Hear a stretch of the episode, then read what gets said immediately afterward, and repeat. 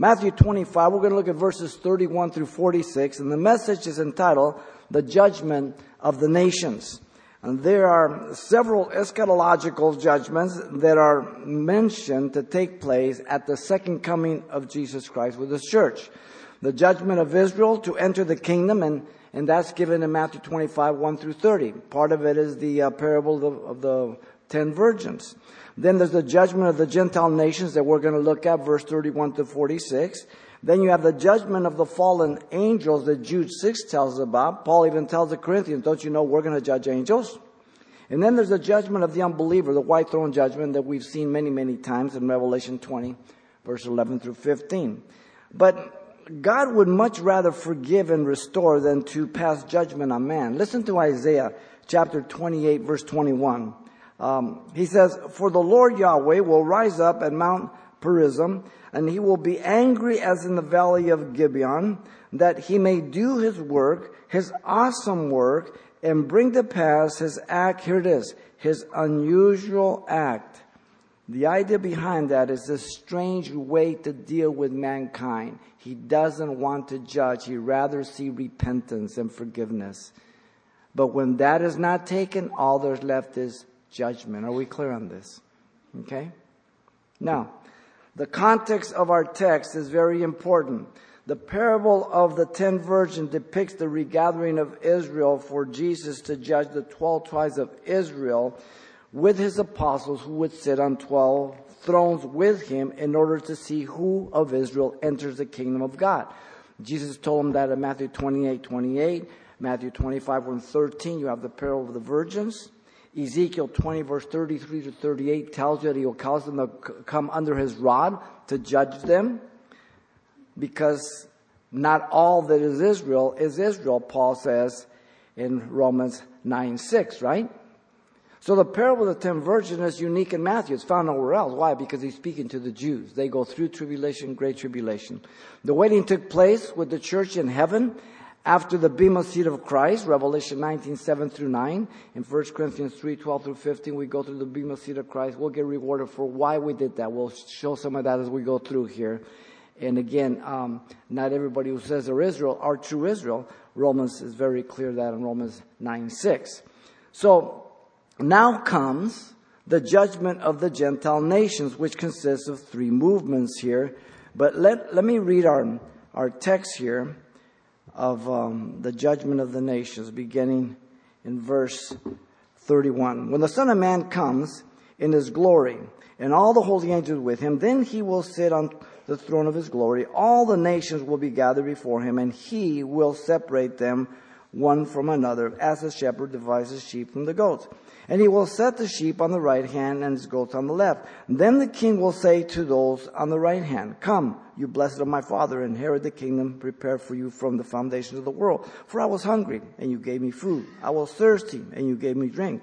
I was a stranger, and you took me in. I was asked, uh, I was naked, and you de- clothed me, and I was sick, and you visited me. I was in prison, and you came to me.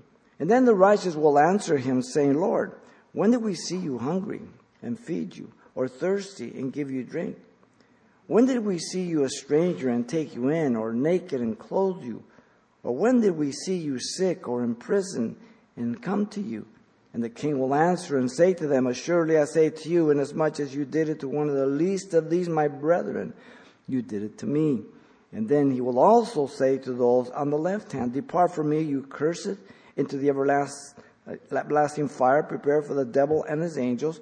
For I was hungry and you gave me no food. I was thirsty and you gave me no drink. I was stranger, you did not uh, take me in, naked and you did not clothe me, sick and in prison and you did not visit me.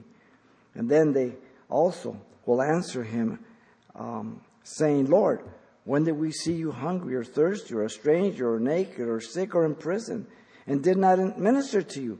Then he will answer them and say, Surely I say to you, inasmuch as you did not do it to one of the least of these, you did it not to me. And these will go away into everlasting punishment, but the righteous into eternal life. So, the judgment of the nation of the Gentiles here consists in three movements. First, we have the description of the judgment in verse 31 to 33. Second, we have the affirmation of the sheep in verse 34 to 40. Then you have the condemnation of the goats in 41 to 46. The description of the judgment comes first, 31 to 33. Notice in verse 31, the time of the judgment is clearly stated when the Son of Man comes in his glory. This is the second coming of Jesus to the earth at the end of the seven year great tribulation. Matthew 24, verse 4 to 28. Are we clear on this? There is no rapture in Matthew 24, 25. It's second coming, second coming, second coming, second coming, second coming. Be a good spiritual hound. Stay on the trail. Don't go up rabbit trails. Okay? This is the 70th week of Daniel, Daniel 9:27, also called the time of Jacob's trouble, Jeremiah 30 verse 7. We've seen this in past studies. Now, the extent or the exact time notice of the judgment is not stated, but the chronological flow seems to present it as the first thing Jesus does as he returns. Daniel gives us a little bit of help as he locates this event, giving us the 75 day interim period for the setting up of the kingdom. You find that in Daniel 12, verse 11 and 12. This very well may be the very place of the judgment of the nations. Because you have to have the judgment of Israel also. And where are you going to put it? It has to be there, judging the 12 tribes of Israel. And then here comes now the judgment of the nations. The second coming is the theme of Matthew, as you know, in Matthew 24 and 25. The Son of Man comes as lightning from the east, Matthew 24, 27. He comes appearing in heaven, coming with the clouds and power and great uh, glory in Matthew 24, 30. And the bridegroom came, and those who were ready went in with him to the wedding feast. Not the wedding, the wedding's in heaven. The wedding feast, and the door was shut. Matthew 25, 10. The wise virgins, okay? The wedding takes place in heaven. The honeymoon's here for a thousand years. The wedding feast is exactly what the parable of the wise virgins is. Okay? Now, notice the company coming to the judgment with Jesus is the host of angels. And all the holy angels came with him, the various class, classes of angels as we, we've studied before in the series of angels, the regular angels, principalities, powers, dominions of darkness, Ephesians 1, 20 and 21, Ephesians 6, 12, we don't wrestle against flesh and blood, principalities. We have good angels, bad angels. third of them fell, two of them, two thirds remain faithful to God. There's cherubims, which seem to mean to cover or to guard, and they have two wings and four wings. And um, the first time they appear is in Genesis 3:24 when they're guarding the tree of life. So their very office, the first time they appear, corroborates with the meaning of the word uh, to guard. And um, they appear also on the mercy seat in Exodus 26:1 of the uh, Ark of the Covenant. Ezekiel chapter 1, Ezekiel chapter 10 sees them, two wings, four wings, cherubim. Okay? Now, there's also seraphim. Seraphim has six wings. Isaiah chapter 6 verse 1 through 4 says that the deer that, Uzziah died, the Lord was lifted up and he saw him in the glory in the temple and he sees there the seraphim. The seraphims are flying overhead. With two wings they fly, two wings they cover their face, and two wings they cover their feet. And say, Holy, holy, holy is the Lord God Almighty. Okay? Now, cherub is singular, cherubim is plural. Seraph is singular, cherubim is plural. Anytime a Hebrew word in the Old Testament ends in I am, it's plural. In the beginning, Elohim, Trinity, plural. What a great place to put the Trinity. First verse of Genesis 1. right from the beginning. Interesting. There are also now archangels. Now, there's only one archangel. It's named an archangel. That's Michael. Jude 9 tells us that. And he is called the prince and really the uh, chief of prince, the warrior for Israel in Daniel 10, 13 and 21 and 12, 1. He will fight for Israel in the last days. So those are the different categories of angels. Now, angels serve God and believers. Listen to Psalm 103, 20. Bless the Lord, all his angels, who excel in strength, who do his word, heeding the voice of his word. Now you know that one angel was sent out uh, and killed 185,000 frontline Assyrian troops in one night. Okay, so they're bad dudes. Um, Yahweh is called the Lord of hosts, the captain of the armies of heaven. We saw this over and over again in the Old Testament prophets. Isaiah has uh, this title, the Lord of hosts, the captain of the armies of heaven, 62 times. He has never lost a battle. He doesn't care what kind of weapon you have, he'll crush you. Okay? The Lord of hosts, the captain of the armies of heaven. The Son of Man comes in the glory of his Father with his angels. Matthew told us in chapter 16, verse 27, before they went on the Mount of Transfiguration there. Okay? So this is nothing new here that we're getting. John gives witness to the innumerable multitude of angels that God created. In Revelation 5:11 it says, "Then I looked and I heard the voice of many angels around the throne, the living creatures, and the elders, and the numbers of them was 10,000 times 10,000 and thousands of thousands, myriads of angels. They're in here in this room right now. If God would open our eyes, we'd blow our mind. There's a warfare going on. Good angels, bad angels. Spiritual warfare. Hebrews 1.14 says, And they, are they not all ministering spirits sent forth to minister to those who will inherit salvation. So they're spirit beings. Sometimes they manifest themselves in physical form. Always masculine, never feminine. Okay? There are no angelinas. Okay? Angels, masculine. Look at verse 31 at the end to 33. The position of Jesus is all authority and power for the judgment. The one judging is Jesus. Make no mistake. Then he will sit on the throne of his glory. He comes back, and on his robe is written the title King of Kings and Lord of Lords in Revelation 19 16. He has just judged the Jews as to who's going to go into the kingdom. As he told his disciples, let me read you Matthew 19 28. It says, Assuredly I say to you, and by the way, this is when everybody left Jesus and they say, Lord, Lord, we left everything. What about us? Hang on. He says, Assuredly I say to you that in the regeneration, the millennial kingdom, when the Son of Man sits on the throne of his glory, you who have followed me will also sit on twelve thrones, judging the twelve tribes of Israel. Matthew 19, 28. Where are you going to put this judgment? If you don't put it there with, with the parable of the virgins. That's Israel gathered, and not everybody who's Israel is going to enter the kingdom and he finds out who is going to enter the kingdom. Real simple. Okay? You have to put it somewhere. It can't fit anywhere else. So the people under judgment now are the Gentiles at this point, the judgment of the nations. All the nations will be gathered before him. And the word nations is ethnos, it's simply ethnic groups. It has nothing to do with your color, your skin, or your belief, it's just ethnic groups. Um, these are the nations on earth during the seven year tribulation. Very important context.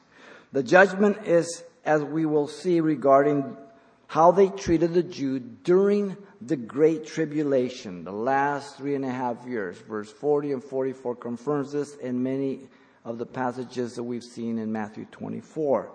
Now the division is into two groups. Notice, he will separate them from one another as a shepherd divides a sheep from the goats. You never keep them together. Sheep are those who belong to God. Goats are those who do not belong to God. As you know, God judged the shepherds of Israel because they didn't feed the sheep of God in Ezekiel 34 17. Um, they were really goats. Now, notice the distinction between the two groups is unmistakable. And he will set the sheep on the right hand and the goats on the left. The right hand is the place of honor, privilege, favor, and blessing. The left hand is the place of dishonor, no privilege, disfavor, and cursing. Jesus said, For the Father judges no one, but has committed all judgment to the Son. John 5 22. Jesus is king, priest, prophet, and judge. All of them. Now, I said that Isaiah says a strange way for God to deal with man by judging him. And it's beautifully illustrated as Jesus wept over Jerusalem. How many times I wanted to gather you as a hen gathers the chicks on her wings, but you would not. And he wept over the city in Luke 1941. Jesus did not want to judge his people in the city. He had no choice due to the rebellion. Wow. The Bible is very clear that God in history past has judged many nations for their evil and ungodliness. God judged the entire world in the days of Noah, as you know, warning through the preaching of Noah for 120 years. Uh, they did not believe the warning, um, so they perished except for eight people. Genesis 6 and 7. Um, Matthew has used Noah as a warning in Matthew 24 for the second coming. God judged the Tower of Babel for their refusal to disperse through the world. Instead, they attempted to build Nimrod's religious system in the land of Shinar, which is Babylon, a city and tower of Babel, whose top is in the heavens in order to make a name for themselves. Genesis 11, 2 and 4. The reference is simply to a system of spiritual resources available for the people to have access to God through the corrupt worship of nature, creation, and the zodiac. Romans 1 20 through 32 gives you that commentary. Okay? God has given creation to witness that He created everything and exists. Conscience tells you there's a God. History tells you there's a God. That's general revelation. That's not enough to save you, but it's enough to hold you responsible if there's a God. Special revelation is the gospel. You're a sinner. You're a rebel against God. He loves you. He died for you. He wants you to repent, but it's your choice. Wow. Busted. No excuse. God judged the empires of the world that are revealed to Nebuchadnezzar Babylon, head of gold, Medo Persia, arms of silver, Greece, the belly of brass, Rome, the legs of iron. All of them. I love them. Isaiah 40, verse 15. People say this little saying all the time. They don't even know it's biblical. Listen. Isaiah says, Behold, the nations are as a drop in the bucket. A drop in a bucket. Insignificant compared to God. And then he says, and are counted as the small dust on the scales. Look, he lifts up the isles as a very little thing. And the thing about the scales, if you know third world countries who've ever grown up there, stuff like that, you know, when you go to the merchants, they, they, they blow the dust off with their balancing scales to show you they're honest. The nations are as a drop in the bucket, like dust on the scale, insignificant compared to him. Wow. This is the um, description of the judgment. Second comes the affirmation of the sheep in 34 to 40. In 34, the Lord Jesus will welcome his sheep into the kingdom. The individuals are from the nations Jesus just judged and found them righteous. Are we clear on this? The context of the nations, okay? How they treated the Jew. We're going to see this. Then the king will say to those on the right hand. The word then, again, is a word of time. It appears 18 times up to this point from Matthew 24, 1 to verse 34 or 25. Then, then, then, then, then. Gives you a chronological event going on, okay? This is after the separation of the sheep and the goat. The one to speak is called a king. The title of Jesus, King of the Jews. That's how Matthew presents him. He was denied and rejected at his first coming. He will be acknowledged and accepted at his second coming. The right hand, as we noted, is the place of honor, privilege, favor, and blessing to those who are found faithful to Jesus, to those who are faithful to the Jews during the tribulation period. This is the connection. Jews and Jesus, like peanut butter and jam. Okay? The way it is. The people in the land, go together. All right? Now notice the individuals are permitted to enter the kingdom. Come, you blessed of my Father, inherit the kingdom prepared for you from the foundation of the world. So these are those who are commended by, read the text, God the Father first. God the Father. The word blessed is the word eulogiel. It means to speak well of. We get the word eulogize. When you go to a funeral, you eulogize. You speak well of somebody. More lies are spoken at funerals than any other place. People want to live like a devil and die like a saint.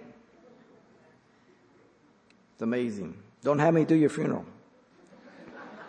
I'll tell the truth. These are those who are rewarded to inherit the kingdom prepared for them, notice, from the foundation of the world. The inheritance of living under the rule, the reign, and the blessings of his righteousness. They made this decision during difficult times, during the great tribulation. The future blessing was prepared from the foundation of the world. God is all knowing and lives in eternal present. We are limited to a linear chronological time, past, present, future. Where did this time come from? From eternity. In the beginning, God created the heavens and the earth. At the end, the new heaven the earth, time, chronological, linear, goes back into eternity. Full circle. Okay? Notice 35 and 36. The Lord Jesus will give the reason the sheep are allowed to enter the kingdom. They had a loving, compassionate, and merciful uh, attitude to those destitute of the basic needs of these Jews. For I was hungry and you gave me food. I was thirsty and you gave me drink. I was stranger and you took me in. The time was one of severe persecution, as we said, to the Jew under the Antichrist fleeing for their lives and they are given food and drink by these individuals. They were hiding and afraid to be caught and were given some rest and safety. I can't imagine running from your life knowing that someone's going to kill you. The pressure, especially if you have a wife, a husband, children.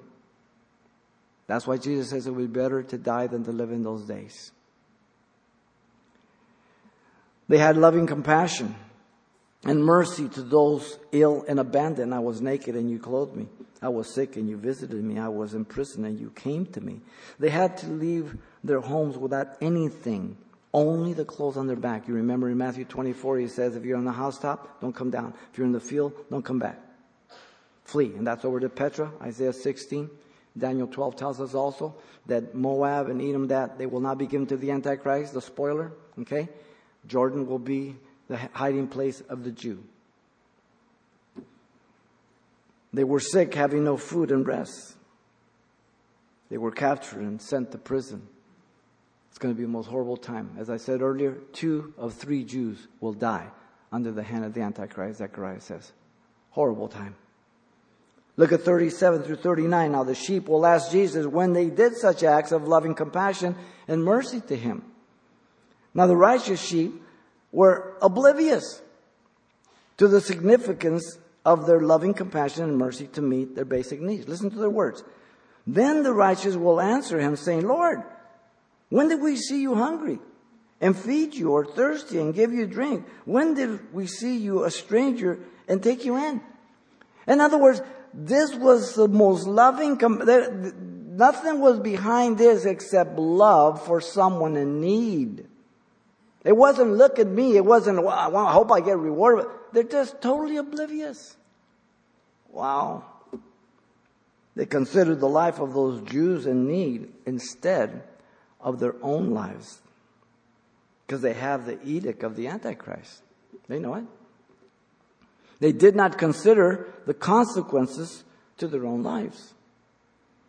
Then notice the righteous were also oblivious to the significance of their loving compassion and mercy for caring for being naked, ill, and incarcerated, or naked, clothe you, or when did we see you sick or in prison or come to you? It's totally oblivious. They covered the shame of their nakedness, able to sympathize with them, understanding the humiliation, the shame of an individual. They were sympathetic with their physical weakness and vulnerability. And they were heartbroken seeing them alone and abandoned in prison. Wow. Notice in verse 40, the Lord Jesus will inform the sheep when they did these things to the Jews during the Great Tribulation. It was as if they had done it to him. He connects the dots.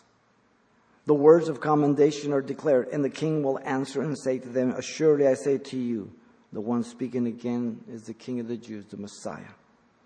The reliability of the truth of these words are assured by the word assuredly. It's the word amen. When the word amen is put in front of what's going to be said, it says this is important, reliable, trustworthy. You can let your life, set your life on it. When it's put at the end of the verse, it's the same word amen. It means so be it. It affirms what is said. That's all it is. So the grammatical structure is very important where it's put. Now the words of compassion for the Jews are given. Listen to them well.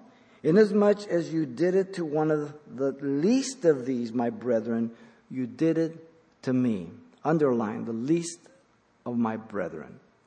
The context demands the Jews to be the proper interpretation, rejecting all others. If you stay true to the context of Matthew 24 and 25, the second coming, and this is the judgment of the nation after Jesus' return, it's the Jew and the Jew alone that is being spoken about.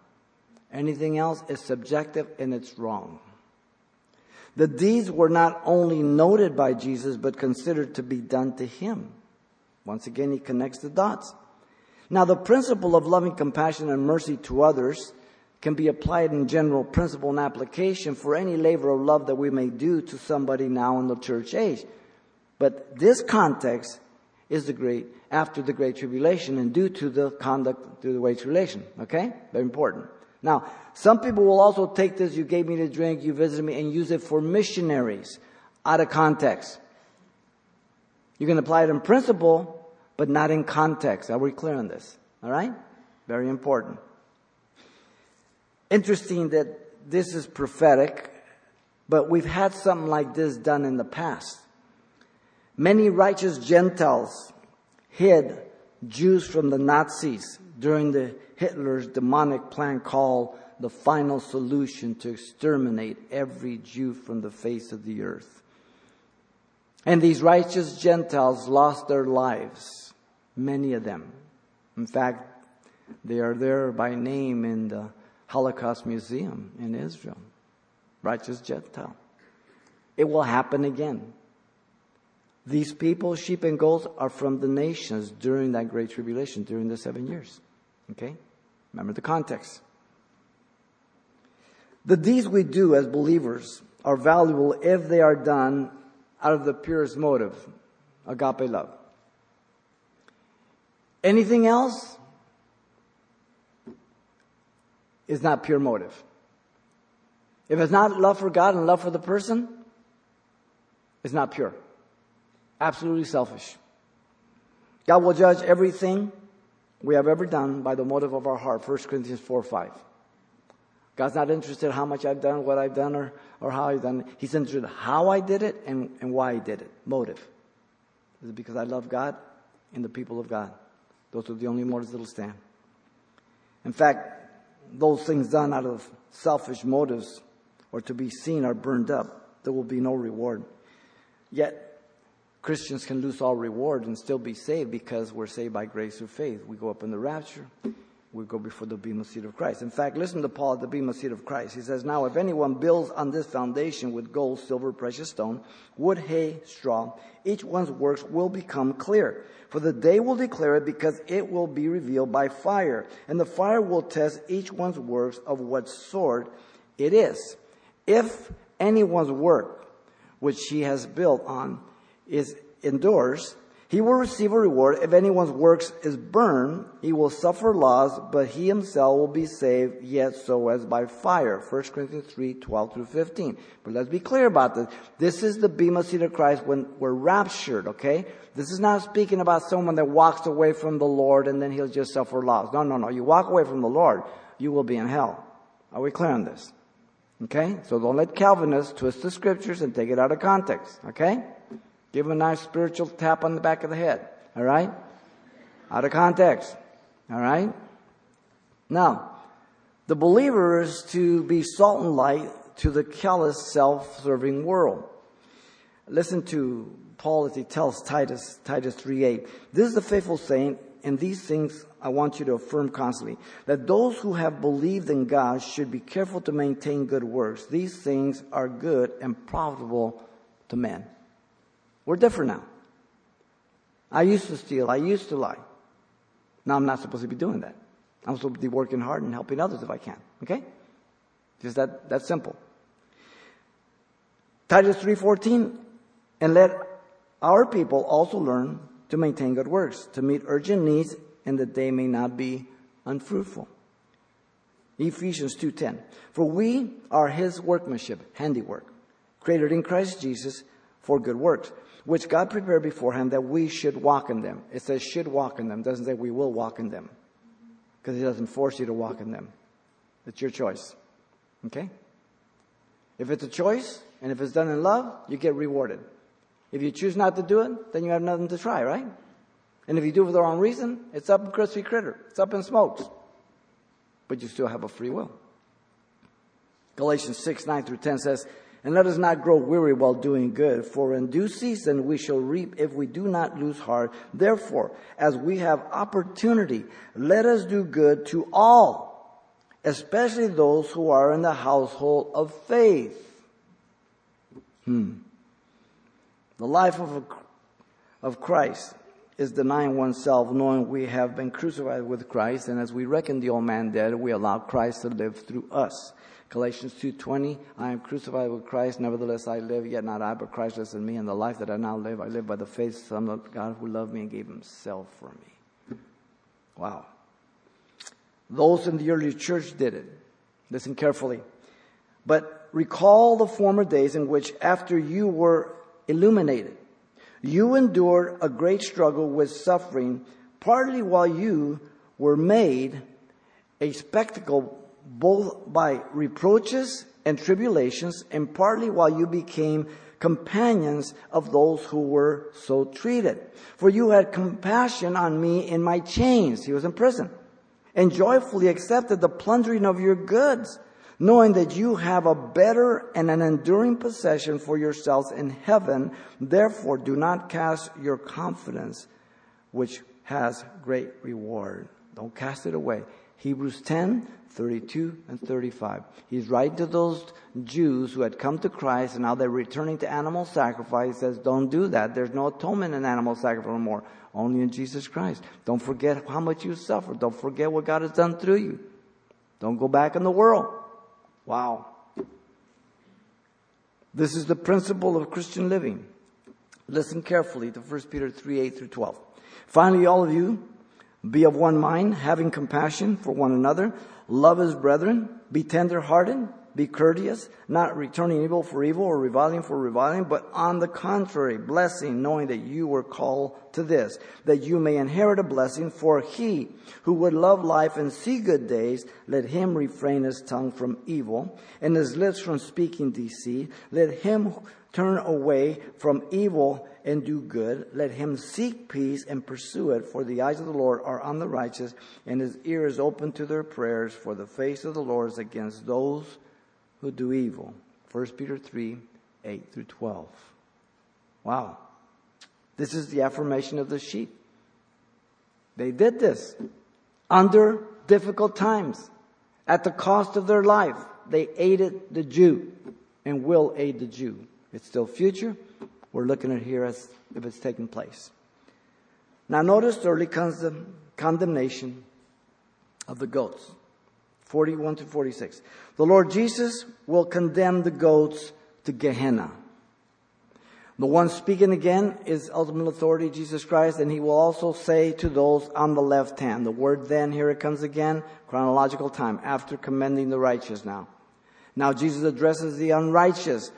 The contrast throughout the long passage cannot be missed.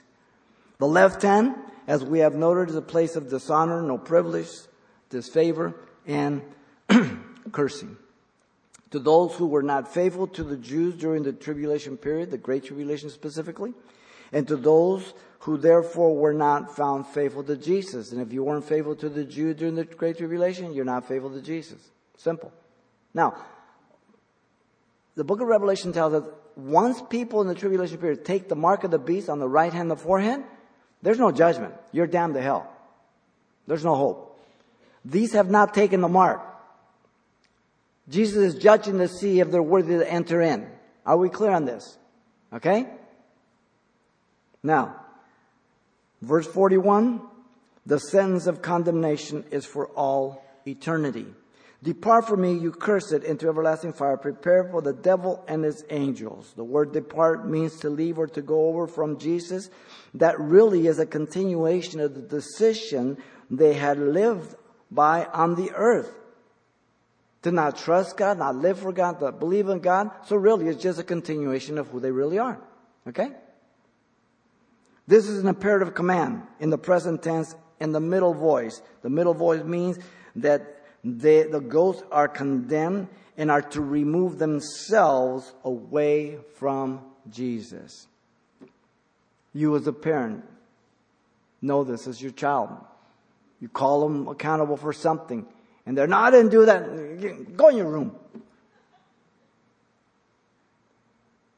You want them out of your sight, right? Because it insults your intelligence. Wow. Everlasting fire speaks and identifies Gehenna, the lake of fire that is in existence right now and has been since the beginning of time. Mark it well. The word everlasting means without beginning or end, never to cease. Eternal fire is called the lake of fire or Gehenna. Prepare for the devil and his angels, notice, not any person, yet like Lucifer and the third of his angels that rebel with him against God, all human rebels against God will also be in the lake of fire, eternal fire for all eternity. Now listen carefully. I see some of your brain smoking. I don't know if I can believe in a God that would, listen to me, do not take this thing out of hell and Gehenna. This is Jesus, God, declaring this. Okay? Do not take the blessing out of heaven and do not take the sting of hell from hell. It's a very strict warning. Look at 42 and 43. The Lord Jesus gives the reason for condemning the goats to Gehenna. They did not have loving compassion and mercy to those destitute of basic needs. For I was hungry, you gave me no food. I was thirsty, you gave me no drink. I was a stranger, you did not take me in. The time indicated again the severe persecution to the Jews under the Antichrist. They were fleeing for their lives. They did not give them food and drink, so this way they would starve to death.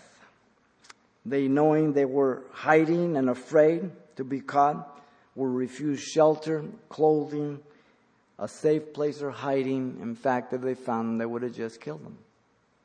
Wow. All of this neglect was as if it had been done to Jesus. The pronoun I and me appears three times each in this text right here. Wow. Notice they did not have loving compassion and mercy to those ill and abandoned also. Naked, and you did not clothe me, sick and in prison, and you did not visit me. So they had no room in their minds and hearts to relieve their shameful condition, being unclothed. Probably mocked them. They were not inclined to relieve the Jews who were in bad health. I think of the atrocities of the Nazis. You look at some of the documentaries, animals, inhumane, demonic, absolutely demonic. They had no thought of comforting or encouraging the Jews in prison. torture them. I'm sure. All of this neglect, again, was as if it had been done to Jesus. The pronoun me appears two more times. This is Jesus speaking, okay? And he's talking about hell, Gehenna is the ultimate place, okay? These are not my words. So if you have trouble with this, you're offended at Jesus. Keep that in mind. Notice 44. The Lord Jesus will ask or be asked by the ghosts when they neglected acts of loving compassion and mercy to him. The unrighteous reveal their willful ignorance and evil hearts of not being lovingly compassionate and merciful to meet the basic needs. Then they will also answer him, saying, Lord, when did we see you hungry or thirsty or a stranger or naked? They did not consider the life of those Jews in need. They didn't see no connection. They were out for themselves, their own lives. They were actively searching out Jews to kill them in order to carry out the orders of the Antichrist. Notice the unrighteous reveal their lack of loving compassion and mercy to care for the Jew who was ill or incarcerated, sick or in prison, did not minister. When did we minister to? Did not minister to you. So they did not cover their shame, as we said, their nakedness, unwilling to empathize with the persecuted Jew. They were unwilling to sympathize with their physical weakness and vulnerability. We all know what it is to be deathly sick. And you're trying to flee for your life, trying to protect your family. The horror of all horrors. They were unwilling to be heartbroken, seeing them alone as abandoned and imprisoned. Just cold, hard hearted. They failed to see or believe the connection between the Jews and Jesus. The word minister, diakonio, means to serve or to be a servant, literally a waiter on tables. It's used for a minister. When I receive mail here and it says Reverend Xavier Reese, I know they don't know me because no man is to be called reverend. That belongs to God. Pastors are glorified waiter boys. That's what we are. Nothing else. We're here to serve God and you. We're not here for you to give us money. We're not here for you to celebrate us every birthday. We're not here for you to compliment us. We're here to serve you and to serve the Lord. That's what we're here for. That's what a pastor is. Okay? When they did not serve the Lord, It was because they weren't being servants to the Jew. And when they weren't serving the Jew, they weren't serving the Lord. Busted. Wow. Look at 45. The Lord Jesus will inform the goats when they did not do these deeds of loving compassion and mercy to him. So he responds to them. In 45, the words of condemnation are declared. then he will answer them saying, Assuredly I say to you, once again, King of Kings, Lord of Lords, Jews Messiah speaking, reliability, assuredly, reliable, important, pay attention. The words of accusation against the Jews, listen to them carefully. This is Jesus speaking. Inasmuch as you did not do it to one of the least of these, you did it not to me. This is not missionary stuff. This is the Jew in the Great Tribulation. Context, context, context. The context demands the Jews to be the proper interpretation, of the least of these, rejecting all other interpretations. The lack of deeds are sins of omission, not sins of commission during the Great Tribulation. They're sins that you and I commit, sins of omission, when we're to do good and we don't do it. We know to do good, we do it not, that's sin to you and me. Are we clear on that? And then there's other sins that we commit. Those are equal sins, okay? They neglect, here the Jew, was a neglect of Jesus. Considering as if it was done to him. So now, the principle in itself of unloving, uncompassionate, and unmercifulness can be applied in general principle, as we said before, as Christians to anything we do. But the context here is the Jew during the Great Tribulation. Okay? Very important. And I'm being very purposeful in my repetitious uh, words because there are so many crazy interpretations about this text, these two chapters. Look at 46. We get the summary statement declared by Jesus regarding two roads and destinies. Don't miss them. The destiny of the goats or unrighteous is, and these will go away into everlasting punishment. The phrase everlasting punishment indicates the consequence and penalty regarding their decision to live against Jesus And we'll see on the flip side the believers who do. This is the ones who don't. They don't believe.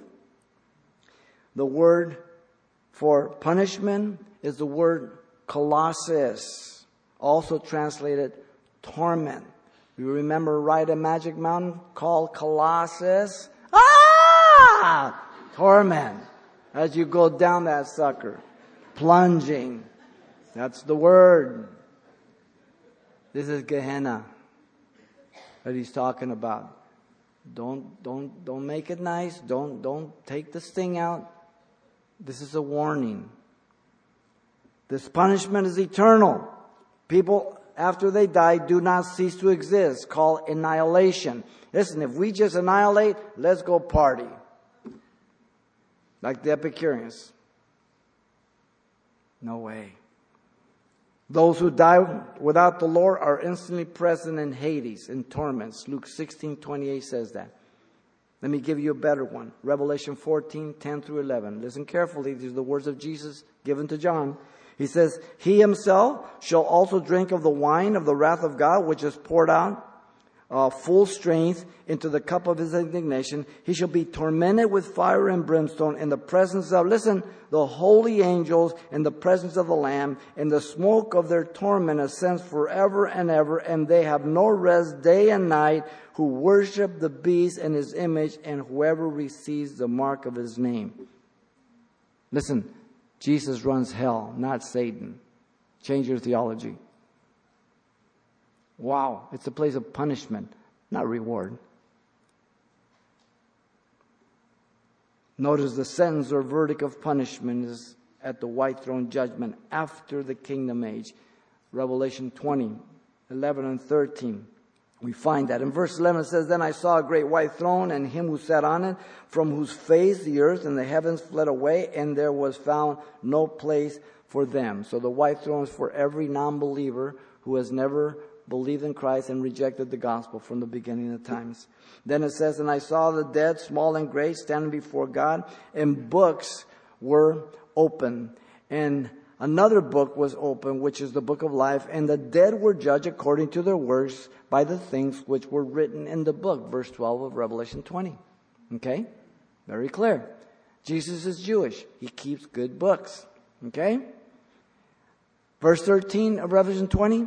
The sea gave up the dead who were in it, and death and Hades delivered up the dead who were in them, and they were judged, each one according to his works. So you, you have hell and death itself being cast into the lake of fire. The destiny of the sheep now on the flip side, or the righteous, is that the righteous unto eternal life. Now, this is the choice that every person has as they hear the gospel. Do you want to be forgiven, repent of your sins, and go to heaven? Or do you want to reject the offer of salvation and forgiveness and end up in Gehenna, the lake of fire? It's a choice. It's not a trick question. It's not difficult. It's A or B.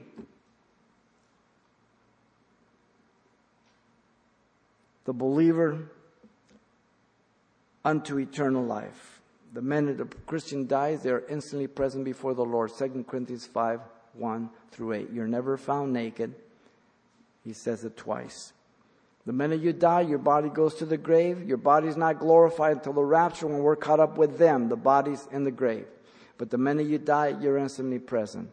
And then our loved ones come down to the earth to meet us, and then we are raptured, being glorified up, and we're caught up with the bodies, and then you receive your glorified body if you die before the rapture. Okay? Real simple. First Thessalonians chapter 4, verse 16 and 17, and then cross-reference that with 2 Corinthians 5, 1 through 8. Paul said this, For to me to live is Christ and die is gain. Philippians 1, 21. If I die right now, I gain. I'm before the Lord. I'm not waiting to pick up a number that says 1 trillion, 200 billion, 100 million, one. Get in line. No, not at all. The phrase eternal life has two meanings. You know that. The first is always godlike life, quality. You have eternal life. That means your life should be a godly life. Second, it never ends. Are we clear? Every time it's used in the Bible, first it's godly life, then it's eternal. Okay?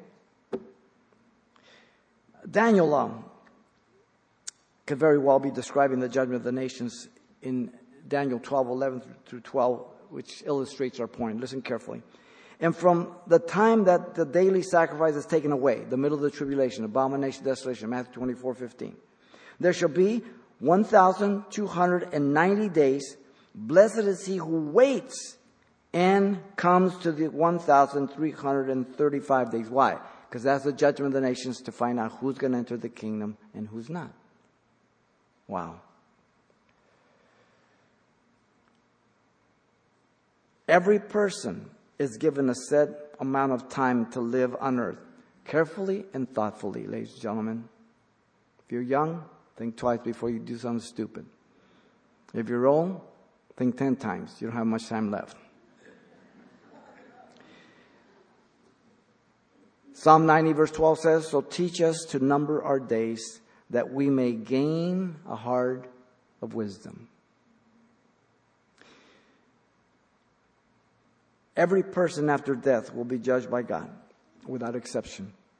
Hebrews 9:27 as it is appointed for men to die once but after this the judgment no one gets past those who have repented and lived for Christ their names are written in the book of life and they will live forever with Jesus Listen to Revelation 20, verse 10. The devil who deceived them was cast into the lake of fire and brimstone, where the beast and the false prophet are. So Satan's been bound for a thousand years, the, the millennium.